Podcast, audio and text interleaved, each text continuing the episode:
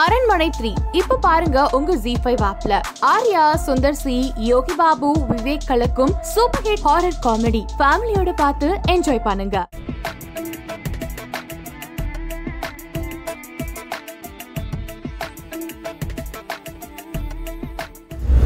நம்ம வந்துட்டு அனுராதா மேம் பற்றி நிறைய விஷயம் பேசியிருக்கிறோம். அஃப்கோர்ஸ் எல்லாருக்குமே நிறைய விஷயம் தெரிஞ்சது தான். பட் ஆனால் எங்களுக்கு தெரியாதது உங்களுக்கு மட்டும் தெரிஞ்ச ஒரு சில விஷயம்லாம் இருக்கும். அனுராதா அப்படின்றவங்க யார்? உங்களை பொறுத்த வரைக்கும்.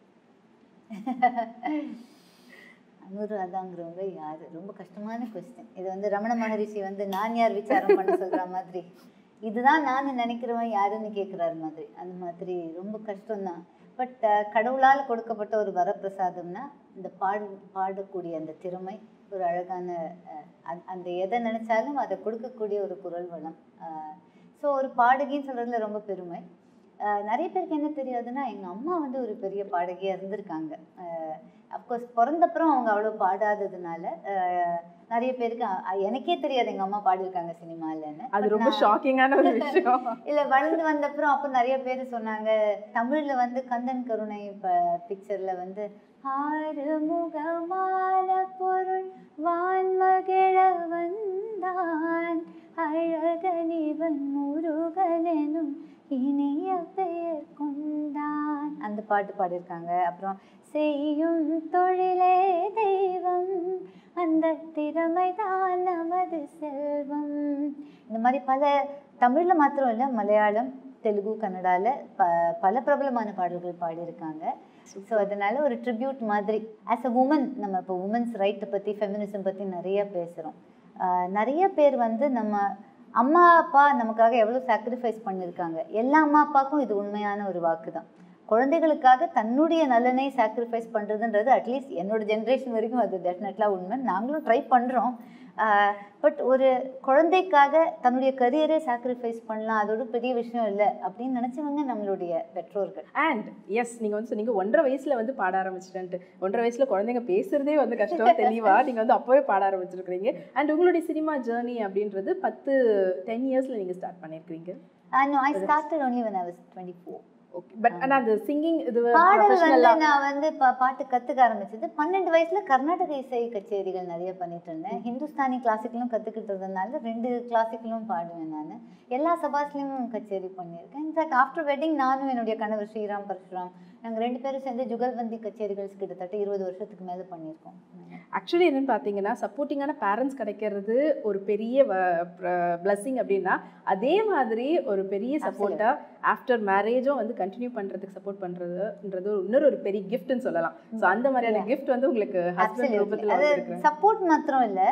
இப்போ ஒரு கலைஞருக்கே வந்து உங்களுக்கு எதாவது ரொம்ப பிடிக்கும்னு வச்சுக்கோங்களேன் நீங்கள் அதை ஷேர் பண்ணும்போது உங்களுக்கு அது எவ்வளோ எவ்வளோ டீப்பாக பிடிக்கிறதோ அந்த டெப்த்தை புரிஞ்சிக்க முடிஞ்சால் அந்த ஷேரிங்கில் தான் நம்மளோட இன்னும் பன்மடங்கு சந்தோஷம் இருக்குது இப்போ நம்ம ஒரு ஒரு ஷாட் வைக்கிறாங்க கேமராலனா அந்த ஆங்கிள் ஃப்ரேமிங் எப்படி பண்ணுறாங்க என்ன க்ளோஸ்அப் வச்சுருக்காங்களா? எங்கே அவுட் ஆஃப் ஃபோக்கஸில் இது வச்சுருக்காங்களா? எவ்வளோ எப்படி அது அது ஃப்ரே அது அதோட இன்டெப்த் வந்து நமக்கு நமக்கு தெரியும். நம்ம அதான் பண்ணிகிட்ருக்கோம் இருக்கோம். பட் அது இன்னொருத்தருக்கு அதே மாதிரி புரியணுன்றது கிடையாது. பட் அவங்களுக்கும் அந்த மாதிரி புரிஞ்சதுன்னா போயிடும் அதை அது இன்னொருத்தரோடய சேர்ந்து நம்ம பங்கு போடுறது தான் நம்ம லைஃப்லேயே அது இன்னும் அழகு. நம்மளா அனுபவிக்கிறது அழகு கிடையாது. அந்த அழகு எப்பவுமே நம்ம இன்னொருத்தரோட நம்ம எனி சந்தோஷம் அதை இன்னொருத்தரோட பகிர்ந்துக்கிட்டா தான் அது இன்னும் அழகு. ஸோ அந்த மாதிரி எனக்கு வாழ்க்கையை பகிர்ந்துக்கிறதுக்கு இப்படி ஒரு அழகான மனிதர் கிடைச்சதுக்கு நான் ரொம்ப புண்ணியம் பண்ணியிருக்கேன் எஸ் உங்களுடைய லைவ் அண்ட் கான்சர்ட் இதை பற்றி பேசியிருக்கிறீங்க பட் ஆனால் உங்களை வந்து ரொம்ப டிஃப்ரெண்ட்டான இது கண்ணை மூடிட்டு கேட்டோன்னா உங்களுடைய வாய்ஸஸ் ஒரு ஒரு சாங்குக்கும் அவ்வளோ பியூட்டிஃபுல்லாக இருக்கும். எங்களுக்கு வந்து அந்த ஃபீல் வந்து கொடுக்கும். அந்த கதையினுடைய கதாபாத்திரத்தை அந்த இடத்துல பாட்டு வரும்போது உங்கள் வாய்ஸில் கேட்கும்போது அவ்வளோ அழகாக பிரதிபலிக்கும். ஸோ உங்களுடைய சினிமா சாங்ஸில் உங்களுக்கு ஃபேவரட்டான சாங்னால் எந்த சாங் சொல்லுவீங்க? ஃபேவரட் அப்படின்னு இல்லை மக்களுக்கு ஃபேவரட் நீங்கள் பார்த்தீங்கன்னா அன்பென்ற மழையில் ரொம்ப பிடிக்கும் அவங்களுக்கு. அப்புறம் கருப்பு தான் அஃப்கோர்ஸ் சி பட் ஒவ்வொரு பாட்டுமே எனக்கு ஒவ்வொரு பாட்டும் என்னை பொறுத்த வரைக்கும் ஒரு குழந்தை தான் அழகான குழந்தை. சி மெலடின்றது எல்லா ஆர்டிஸ்ட்க்கும் ரொம்ப பிடிக்கும். அதாவது ஒரு மெலடி சாங் பாடணும் இந்த மாதிரி ஒரு நல்ல பாட்டு கிடைக்கணும் பட் ஒரு ஒரு டப்பாங்குத்து பாட்டுலேயோ ஒரு கானா பாட்டுலேயோ இல்லை ஒரு சேட் சாங்லேயோ எல்லாத்துக்கும் வந்து ஒரு ஒரு டைரக்டர் வந்து ஒரு கதையை கன்சீவ் பண்ணி அதில் ஒரு கேரக்டரை கன்சீவ் பண்ணி அவர் அதை குழந்த மாதிரி பாதுகாத்து ஒரு சுச்சுவேஷன் கொண்டு வந்து ஒரு பாட்டுக்கு அதுக்கு ஒரு பாடலாசிரியர் அந்த க- அந்த சுச்சுவேஷனுக்கு வரிகள் எழுதி அதுக்கு எப்படி அந்த வரிகளை எப்படி நம்ம கொண்டு போய் மக்களுக்கு சேர்க்கறதுன்னு ஒரு இசையமைப்பாளர் அதுக்குன்னு ஒரு ஸ்வரங்களை போட்டு இவங்க எல்லாரும் கஷ்டப்பட்டு உழைச்சி நமக்கு ஒரு பாட்டை கொடுக்குறாங்க. அது சாமானியமான காரியம் இல்லை. அதனால் அது வந்து நம்ம அந்த பாட்டை கேட்கும்போது அந்த டைரக்டர் பாவம் அந்த பாட்டோட அந்த கதையோடு வாழ்ந்துக்கிட்டு இருப்பார். அந்த அந்த பாவம் அந்த படம் வர வரைக்கும். அப்போ அந்த பாட்டுக்கு நம்ம வந்து உயிர் கொடுக்கணும்னு நினைக்கும் போது அந்த டைரக்டரும் மியூசிக் டைரக்டருடைய அந்த தாட் ப்ராசஸ் நம்ம வந்து அது அதை வந்து நம்ம உள் வாங்கி அது பாடணும். அதனால் ஒவ்வொரு பாட்டுமே ரொம்ப அழகான பாட்டு. எனக்கு நீங்கள் கேட்டிங்கன்னா எனக்கு அப்படி போடும் பிடிக்கும். இல்லை ஏண்டி சூடாமணி காதல் வலிய பார்த்ததுண்டோடி அப்படி ஒப்பாரி வைக்கிற பாட்டு. அதுக்குன்னு ஒரு எல்லாத்துக்கும் தனித்திறமை வேணும். அந்த மாதிரி வாய்ஸ் கொடுக்கறதுக்கு அந்த மாதிரி கேரக்டர் ஃபீல் பண்ணுறதுக்கு ஒவ்வொரு சாங்குமே சேலஞ்சிங் இது எதுவுமே சிம்பிள்னு கிடையாது. நம்ம இன்னொரு படைப்பாளியை நம்ம மதிச்சோம்னா அப்போ ஒவ்வொரு பாட்டுமே பெரிய பாட்டு தான் எதுவுமே சின்ன பாட்டு கிடையாது. நீங்கள் வந்து லெஜெண்ட்ரி மியூசிஷியன்ஸ் அப்புறம் மியூசிக் டைரக்டர்ஸ் லிரிசிஸ்ட் இவங்களோடலாம் வந்து ஒர்க் பண்ணியிருக்கீங்க ஸோ உங்களுக்கு வந்து ஃபர்ஸ்ட் டைம் அவங்களெல்லாம் பார்க்கும்போது ஒரு ஒருத்தர் ஒரு ஒரு ஃபீல் வந்திருக்கும்ல. ஒரு பத ஒரு படப்படப்பு. ஸோ ஏரமான் சாரை பார்க்கும்போது ஸ்டா என்ன ஃபீல் வந்தது உங்களுக்கு அப்போது நம்ம வந்து அவங்க முன்னாடியே வந்து பாடும்போது அந்த ஃபீல் கோர்ஸ் டெஃபினெட்லி இது வந்து உங்களுக்கு கொஞ்சம் நாங்கள் ரீகேப் பண்ணி கூட்டிகிட்டு போகிற மாதிரி தான். ஸ்பீக் கெப்பாசிட்டி நான் வந்து ரொம்ப சீரியஸ் கிளாசிக்கல் மியூசிஷியனாக தான் இருந்தேன். சினிமா பாட்டு பாடுவேன்னு நான் கண்ணோடு கூட நினச்சி பார்த்ததில்ல. ஆனால் எனக்கு ராஜா சார் பைத்தியம் பயங்கர பைத்தியம். அதாவது வீட்டில் ஒரு ஒரு ஃபிலிம் கேசட் நாங்கள் வாங்கினது கிடையாது பட் ராஜா சார் பாட்டு எல்லாம் எனக்கு மனப்பாடமாக தெரியும். அது எப்படின்னு எனக்கு தெரியாது. எல்லாம் தெரியும். எந்த பாட்டு கேட்டாலும் நான் வந்து அட்லீஸ்ட் ஒரு பல்லவி அனுப்பல்லி பாடிடுவேன். படம் பார்க்கும்போதே அந்த நாங்கள் படிக்கிற காலத்தில் அந்த சித்திரஹார் ஒளியும் ஒளியும் ஒரு வென்ஸ்டே ஒரு ஃப்ரைடே அப்புறம் சாட்டர்டே ஒரு தமிழ் படம் ஒரு ஏதோ அப்படி அப்படிதான். அந்த படத்தை பார்க்கும்போது அந்த பாட்டு பிடிச்சதுன்னா அப்படியே அப்படியே ஒரு த்ரீ ஹண்ட்ரட் பர்சன்ட் ஃபோக்கஸ் அந்த ப- அந்த பல்லவி ஃபர்ஸ்ட் கேட்கும்போது பாட்டு பிடிச்சதுன்னா சரணத்தை மனப்பாடம் பண்ணிடுவேன். அப்புறம் திருப்பி பல்லவி பாடும்போது பல்லவி மனப்பாடம் பண்ணிடுவேன் அப்படி ஒரு பைத்தியம். இந்த காலத்தில் எல்லாம் டச் ஆஃப் த பட்டன்ல எல்லாம் கிடைக்குதா? அதனால தான் மூளையே வேலை பண்ண மாட்டேங்குது. கிடைக்காதுன்னு இருந்தால் தான் நமக்கு எப்போவுமே அதோடைய வேல்யூ எப்போவுமே தெரியும். மியூசிக் டைரக்டர்ஸ்னு பார்க்கும்போது நான் ஒரு ஆக்சிடென்ட் தான். நான் வந்து யூ யூஎஸில் படிச்சுட்டு வந்தபோது ஸ்ரீதர்னு ஒரு ரெக்கார்டிங் இன்ஜினியர் தான் ரெமான் சாருக்கு அப்போ பண்ணிட்டு இருந்தார். அவர் இஸ் நோ மோர் அவர் தான் என்னுடைய சீடியை கொண்டு போய் அந்த மியூசிக் டைரக்டர் மகேஷ் வந்து என்னோட நான் நிறையா ஏதோ பாட்டெலாம் பாடி வச்சுருந்தேன். அதை ஃபார்வர்ட் பண்ணி ரெமான் சார் வந்து ரீ ரெக்கார்டிங் பாம்பேக்கு பாடுறதுக்காக கூப்பிட்டாரு. அப்போ அப்படி அப்படி ஆரம்பித்தது தான் அது ரொம்ப நம்ம சீரியஸாக சினிமா பிளேபேக் சிங்கர் ஆகணும் எல்லாம் இல்லை. உண்மையே ஆசை எனக்கு என்ன இருந்ததுன்னா ராஜா சார் கிட்ட ஒரு பாட்டு பாடி அவர் வந்து வெரி குட் சொல்லணும்னு ஒரு ஆசை.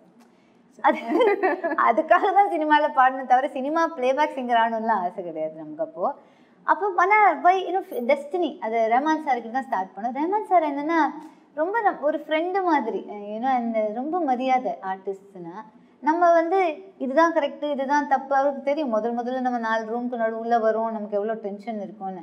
அவர் வந்து நீங்கள் பாட்டு பாடுங்கம்மா பாடுங்க. நம்ம ஜ கேஷுவலாக ப்ராக்டிஸ் பண்ணுறச்சு டென்ஷன் இருக்காது. டேக் அப்படின்னா டக்குன்னு அப்படியே எல்லாம் பிளாக் ஆகும். அதனால் அவர் நம்மளை ப்ராக்டிஸ் பண்ணுன்னு சொல்லிட்டு டேக் எல்லாத்தையும் எடுத்துருவாரு அவர். அதுக்கப்புறம் சும்மா நம்ம ஃபீல் பண்ணுறதுக்காக ஒரு டேக் எடுப்பார். வெரி அதனால ஒரு எப்படி நம்ம கூட பிறந்தவங்க நம்மளை தட்டி கொடுத்து என்கரேஜ் பண்ணி. கொண்டு வருவாங்களோ அந்த மாதிரி அங்கே ஆரம்பிச்சது வந்து ரொம்ப சௌரியமாக இருந்தது எனக்கு. என்ன இல்லாட்டா ப அதுக்கப்புறம் மற்ற ரெக்கார்டிங் போகும்போது அங்கே நம்ம வந்து பாடுற ரூமில் இருப்போம்.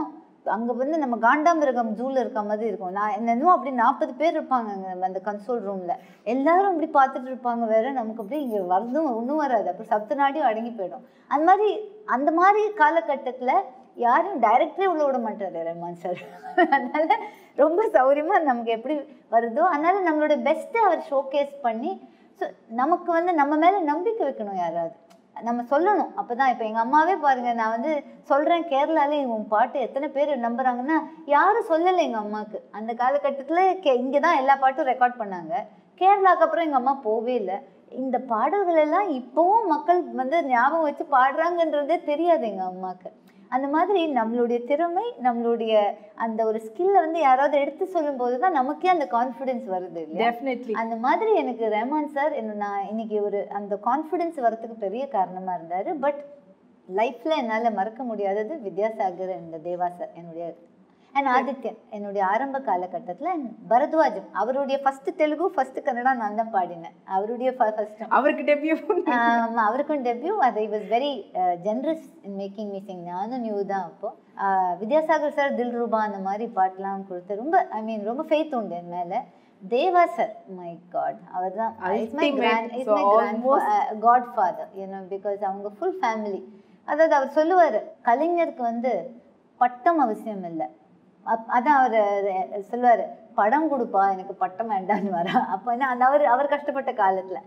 அந்த மாதிரி சும்மா ஆகா ஓகன்னு சொல்லி பிரயோஜனம் இல்லை. அடுத்த பாட்டு கொடுக்கணும்ல. நம்ம பாடு பாட தானே ராகம். அதனால அந்த மாதிரி பல எவ்வளோ வித்தியாசமான பாடல்கள். நலம் நலம் அறியாவல் ஒதட்டோர சிவப்பு அப்புறம் பாப்பு வானில் காயுதே வெண்ணிலா நிலவை கொண்டு வா. ஒவ்வொரு பாட்டும் பார்த்தீங்கன்னா மல்லிகை மல்லிகை. எல்லாமே தேவா சார் எல்லாமே அதாவது தேவா சார் பேர் எடுத்தா அவருடைய படத்துல பல டைமென்ஷன்ஸ்ல. வந்து என்னை பாட வச்சு ஒரு ஃபோக்னா வந்து அது அதோட எப்படி கொடுக்கணுன்றது வந்து இப்போ ஒரு பெரிய விதத்துல நான் அவர்கிட்ட தான் படிச்சது. அந்த குடும்பத்துக்கு நான் என்னன்னைக்கும் நன்றி கடன் பட்டிருக்கேன். And last but not least and டெஃபினட்டாக நீங்கள் வந்து பார்த்தீங்கன்னா ஒரு செல்லமான ஒரு ஜட்ஜாக இருந்திருக்கீங்க ரியாலிட்டி ஷோவில் ஏன்னா நிறைய பேர் வந்து சொல்லும் போது ஒரு சில விஷயம்லாம் ஹார்ஷாக இருக்கும் ஹர்ட்டிங் ஆகிடும் ஒரு அந்த கண்டஸ்டன்ட் வெளில வந்ததுக்கப்புறம் இல்லை அவங்க அப்படி சொல்லிட்டாங்க அப்படி சொல்லி ஆனால் இது வரைக்கும் உங்களை மட்டும் ஆல்வேஸ் என்னுடைய செல்ல ஜட்ஜ்னா வந்துட்டு ஆஹ், அனுராதா மேம் தான் சொல்லுவேன். அவங்க எப்போவுமே என்னை ஹர்ட் பண்ணதே கிடையாது.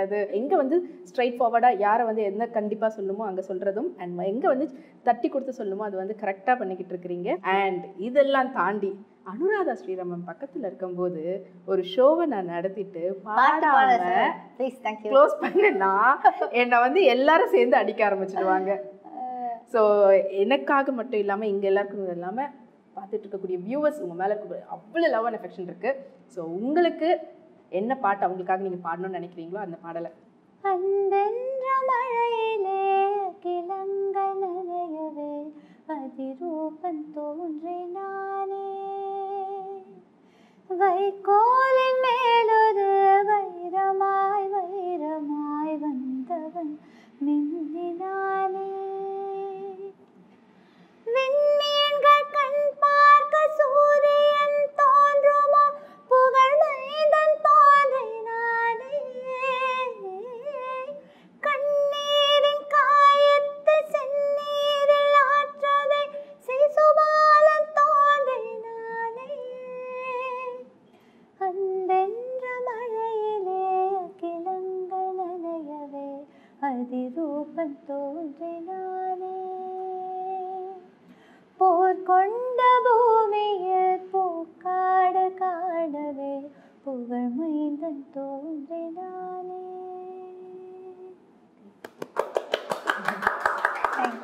இந்த கூஸ் பம்ப்ஸ் வரும்னு சொல்லுவாங்க பார்த்தீங்களா மேம் ஸோ அது அந்த மூமெண்ட் வந்து டெஃபினெட்லி பக்கத்துல நேரடியாக நான் வந்து கேட்டுட்டு இருக்கேன் அப்படின்னு என்னால் கிள்ளி பார்த்தெல்லாம் நம்புற அளவுக்கு இருந்தது. தேங்க்யூ ஸோ மச் கேட்ட உடனே பாடுறதுக்காக. And thanks for your patience ரொம்ப அழகாக எங்களுக்காக ரொம்ப அருமையான உங்களுடைய லைஃப் அப்படியே கொஞ்சம் ரீகேப் பண்ணி உங்களோட நிறைய விஷயம் வந்து பேசணும். நிறைய விஷயம் நம்மளுடைய வியூஸ்க்காக நீங்கள் வந்து ஷேர் பண்ணியிருந்தீங்க. சில விஷயங்களை நம்ம திருப்பி எடுத்து சொல்லும்போது நமக்கே சொல்லிக்கிற மாதிரி தான் அவங்களுக்கு சொல்றது இல்ல நல்ல விஷயங்களை நமக்கே எடுத்து எடுத்து திருப்பி சொல்லிக்கணும். அதை சொல்றதுக்கு ஒரு வாய்ப்பு கொடுத்த உங்களுக்கும் ரொம்ப நன்றி.